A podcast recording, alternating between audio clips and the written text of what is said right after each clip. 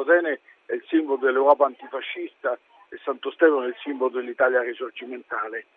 L'invito di Spinelli, Rossi e Colorni era un invito ad operare per un'Europa diversa che non fosse basata sugli egoismi nazionali. Temo purtroppo eh, che dall'incontro di oggi di Ventotene questo invito ad operare per superare gli egoismi nazionali non sarà così forte, ci dovremo aspettare altre chiamate, questa non è l'ultima chiamata, ci dovremo aspettare altre chiamate, in particolare io penso a una mobilitazione dell'opinione pubblica perché l'invito ad operare di Spinelli sia un invito efficace e si eviti il rischio che qualcuno vorrebbe fare di imbalsamare Spinelli come un animale morto.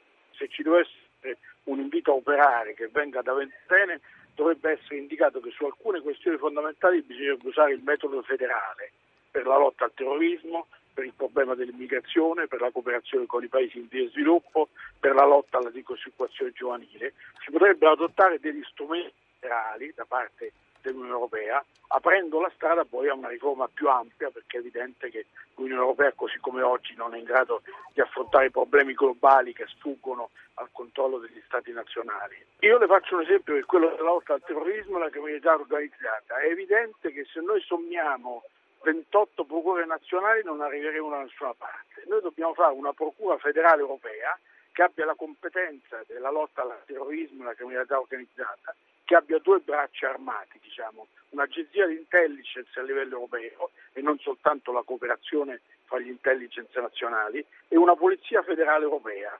Sarebbe un segnale molto forte, del resto il governo italiano, il ministro Orlando ha già sostenuto con molta determinazione quest'idea di una procura federale europea insieme ai suoi colleghi francesi e tedesco. Sarebbe un segnale molto forte per dire in materia di lotta al terrorismo e alla criminalità organizzata dobbiamo agire con un metodo federale ci possono essere altri esempi come quello dell'immigrazione o, della, o del problema della disoccupazione giovanile, ma in queste cose o si agisce insieme ma il coordinamento non serve a nulla. I governi in questi anni hanno politiche che sono andate in modo totalmente diverso rispetto a quello che era stato immaginato da Spinelli. L'integrazione europea è nata per rispondere alla guerra, per rispondere alla seconda guerra mondiale. Quando si dice non vogliamo più perdere le sovranità nazionali, noi dobbiamo renderci conto che noi la nostra sovranità nazionale in tutta una serie di settori l'abbiamo già persa. Pensate alla finanza internazionale. La finanza internazionale controlla anche l'Unione Europea perché non c'è, come dice Renato Coloni, un governo politico dell'Europa capace di controllare politicamente la finanza internazionale, ma lo stesso avviene per il cambiamento climatico o per la lotta al terrorismo. Allora le sovranità nazionali ormai si sono evaporate, se noi vogliamo riconquistare la nostra sovranità nazionale dobbiamo conquistarla in una dimensione europea, cioè dobbiamo condividere le nostre sovranità nazionali in un sistema europeo diverso rispetto a quello nel quale stiamo vivendo oggi. Se questo non sarà fatto, evidentemente crescerà l'euroscetticismo.